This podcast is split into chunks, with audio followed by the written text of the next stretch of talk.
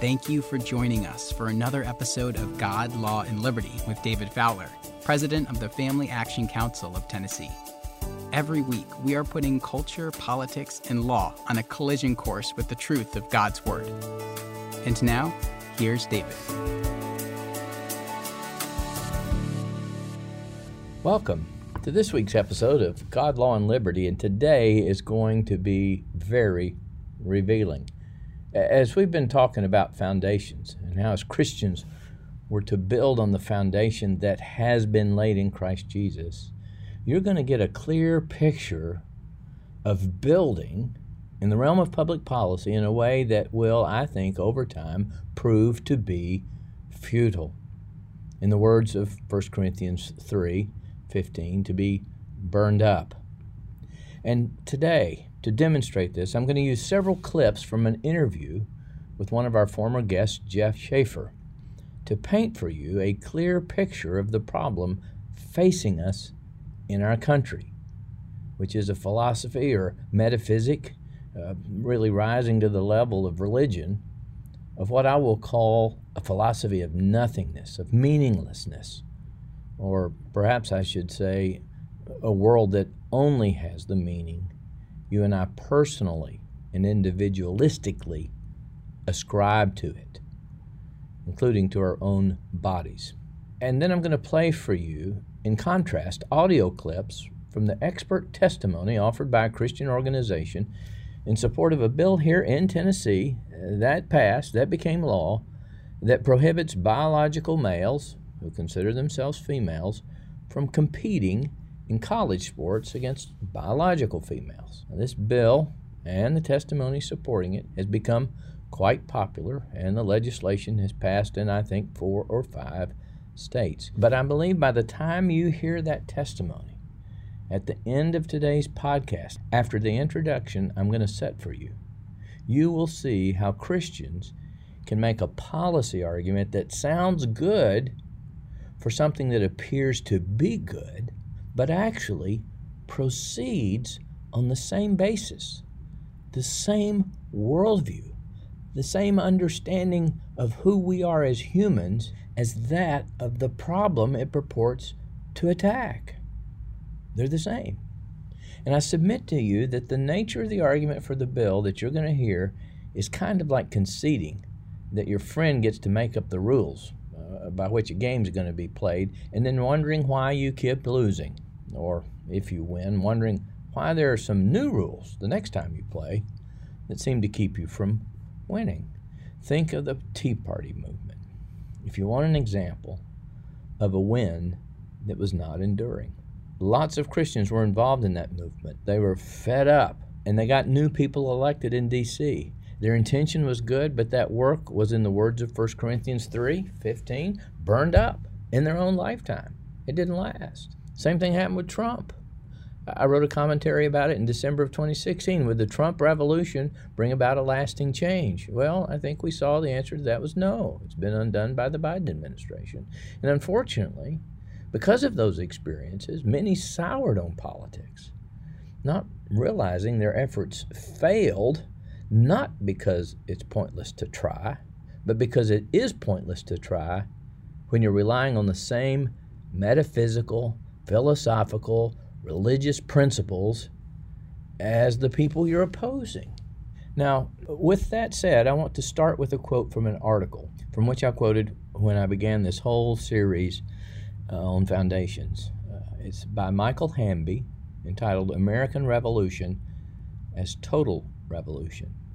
And he makes this statement The root of the political crisis in the West is not itself political, but metaphysical and religious. At its core is the elevation of becoming over being.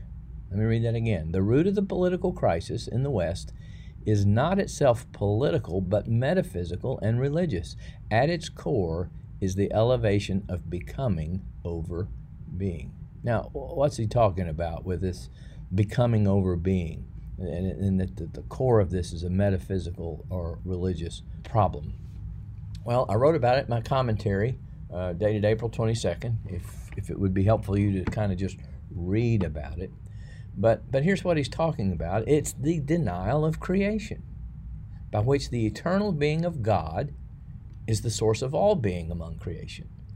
And what he's saying is that idea has been replaced with the idea that we are only a being in process of becoming, in the process of, of being, of becoming something other, presumably better than what we are. It's the whole idea behind the concept of evolution. And with that view, being human is a moving target, but it's guided by nothing that's fixed. Everything's malleable. So Hanby put it this way if we annihilate all but the barest biologistic conception of human nature, in other words, our anatomy, our biology, if nature is simply whatever can be observed, which means anything is just as natural or unnatural as anything else, the fundamental realities of human nature, what we would believe in as believers in the doctrine of creation, man, woman, mother, father, and child, must be perpetually redefined. So let me read that again without me interrupting myself. If we annihilate all but the barest biologistic conception of human nature, if nature is simply whatever can be observed, which means anything is just as natural or unnatural as anything else, the fundamental realities of human nature, man, woman, mother, father, child, must be perpetually redefined. In other words, that is, being has been replaced with becoming. Now, this is how my lawyer friend and director of the Hale Institute, Jeff Schaefer, put it. And you're going to hear him explain the importance of the metaphysic, the theology of the doctrine of creation, and the consequence of losing that as it relates specifically to the transgender issue, the male swimmer Lia Thomas, and to the legislation I mentioned. So let's listen to that clip if your Christian faith is not grounded in history, not grounded in the created reality, this world, Jesus right. had a body right. that he rose from the dead in. Yep. That and, and and that God created this world and has fixed realities, then what stops somebody from saying inside my body, despite what my body looks like, I feel like a woman, even though I have a biological male body? It's, it's not. I mean, is is that let, let, let, me suggest something that perhaps would be helpful in filling some of this out. Yes. There is a change, um, and this goes back quite a few centuries, but it kind of picks up speed through time. And that is of conceiving of the human person, the body, not, or in creation more broadly, not in terms of givenness and created meaning and a telos, yes. present, but rather in terms of um, pure materiality. Mm-hmm. That is to say, the person is understood as a composite of measurable functionality. Mm.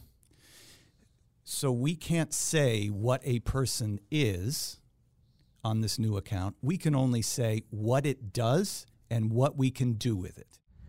Now, let's listen to what Jeff says about the consequence of this is once we just see people as a compilation of parts with no particular meaning associated with them, they just serve functions. You can pull pieces. You plug and play. The- I don't know if you caught the observation of the host there at the end of Jeff's comment where he said, "It's plug and play," just like a Mr. Potato Head.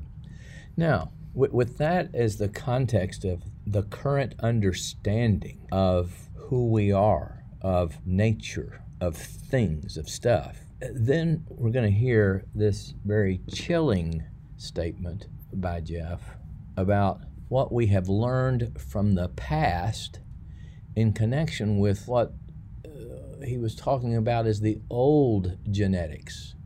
Uh, the idea uh, prevalent in the 1920s coming from Margaret Sanger and others that, well, if uh, somebody's an imbecile, we can sterilize them. That was a famous case, a decision by Oliver Wendell Holmes, where um, a particular woman had uh, been born to somebody they called an imbecile who was um, born uh, to a woman who was an imbecile, and he concluded the opinion with three generations of imbeciles is enough.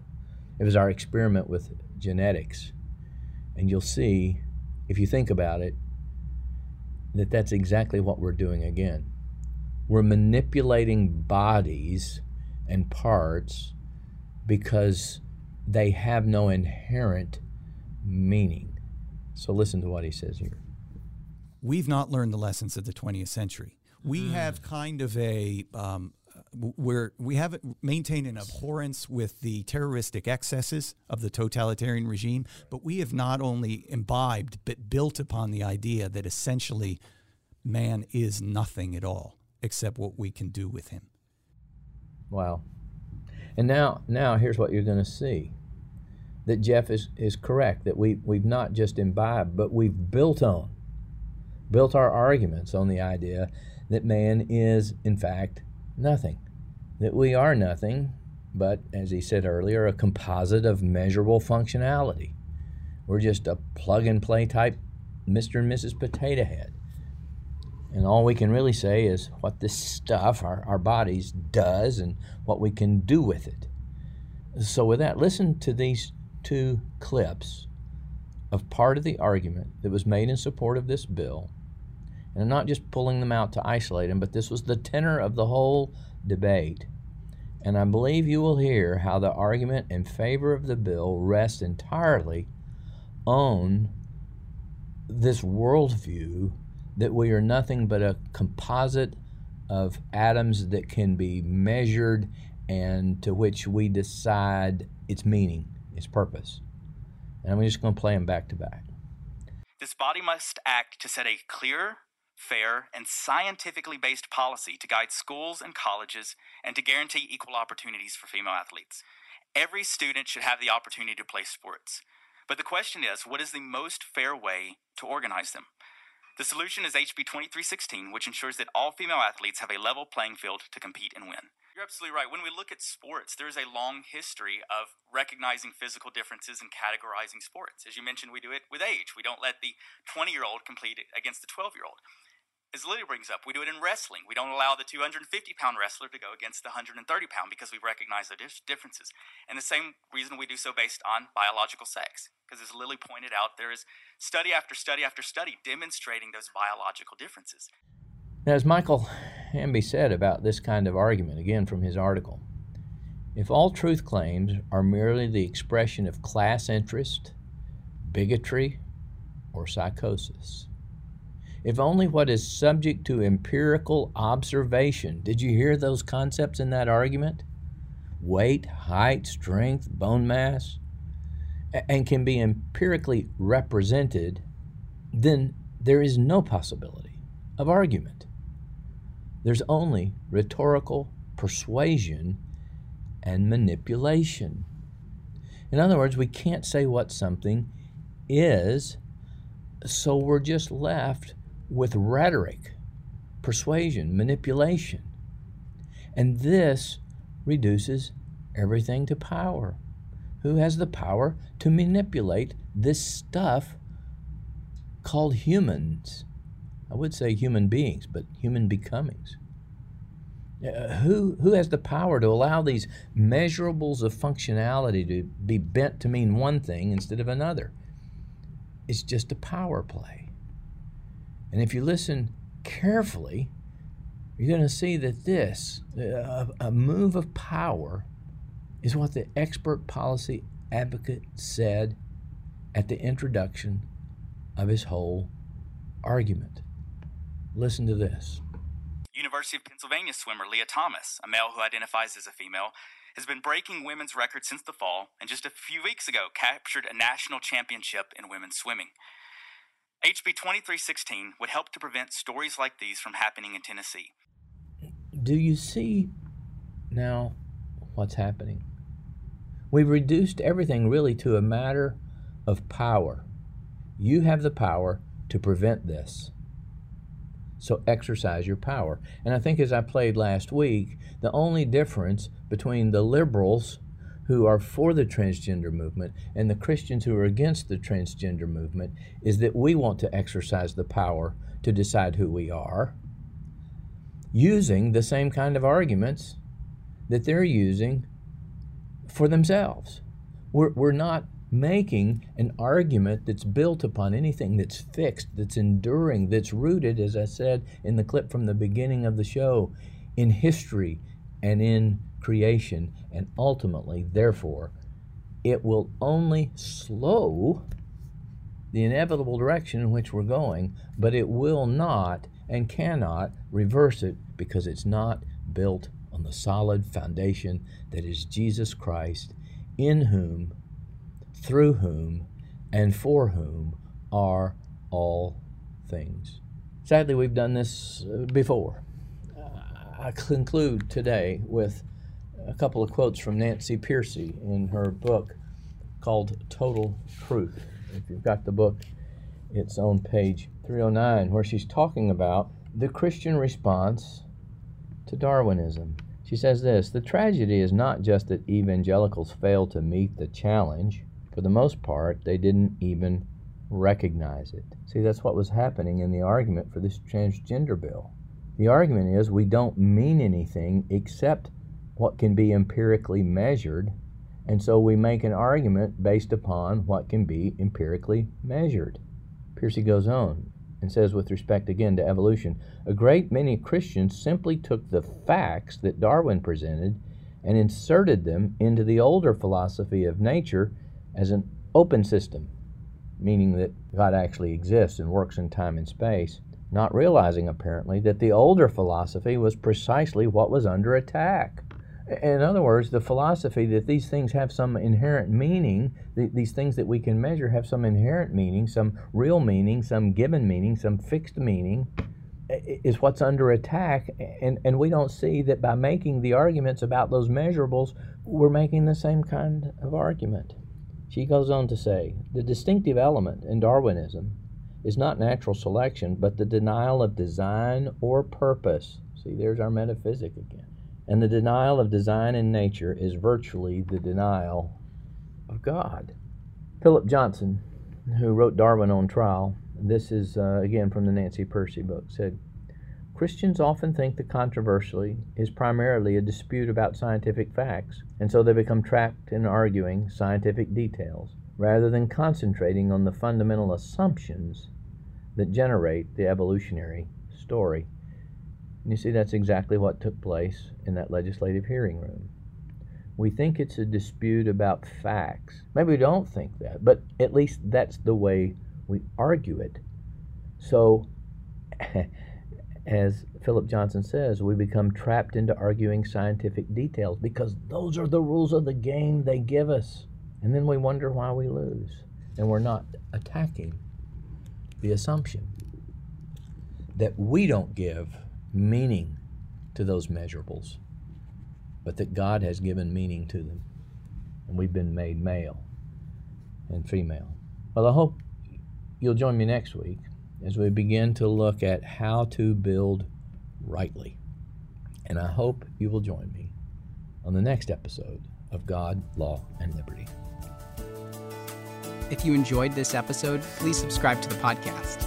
And if you want to help spread the word, please give us a five star review and tell your friends to subscribe too. God, Law, and Liberty is available on Apple Podcasts, Spotify, and wherever you listen to podcasts. For more information, please visit us at www.facttennessee.org. That's factennessee.org. And please follow us on Facebook, Twitter, and Instagram at Fact Tennessee.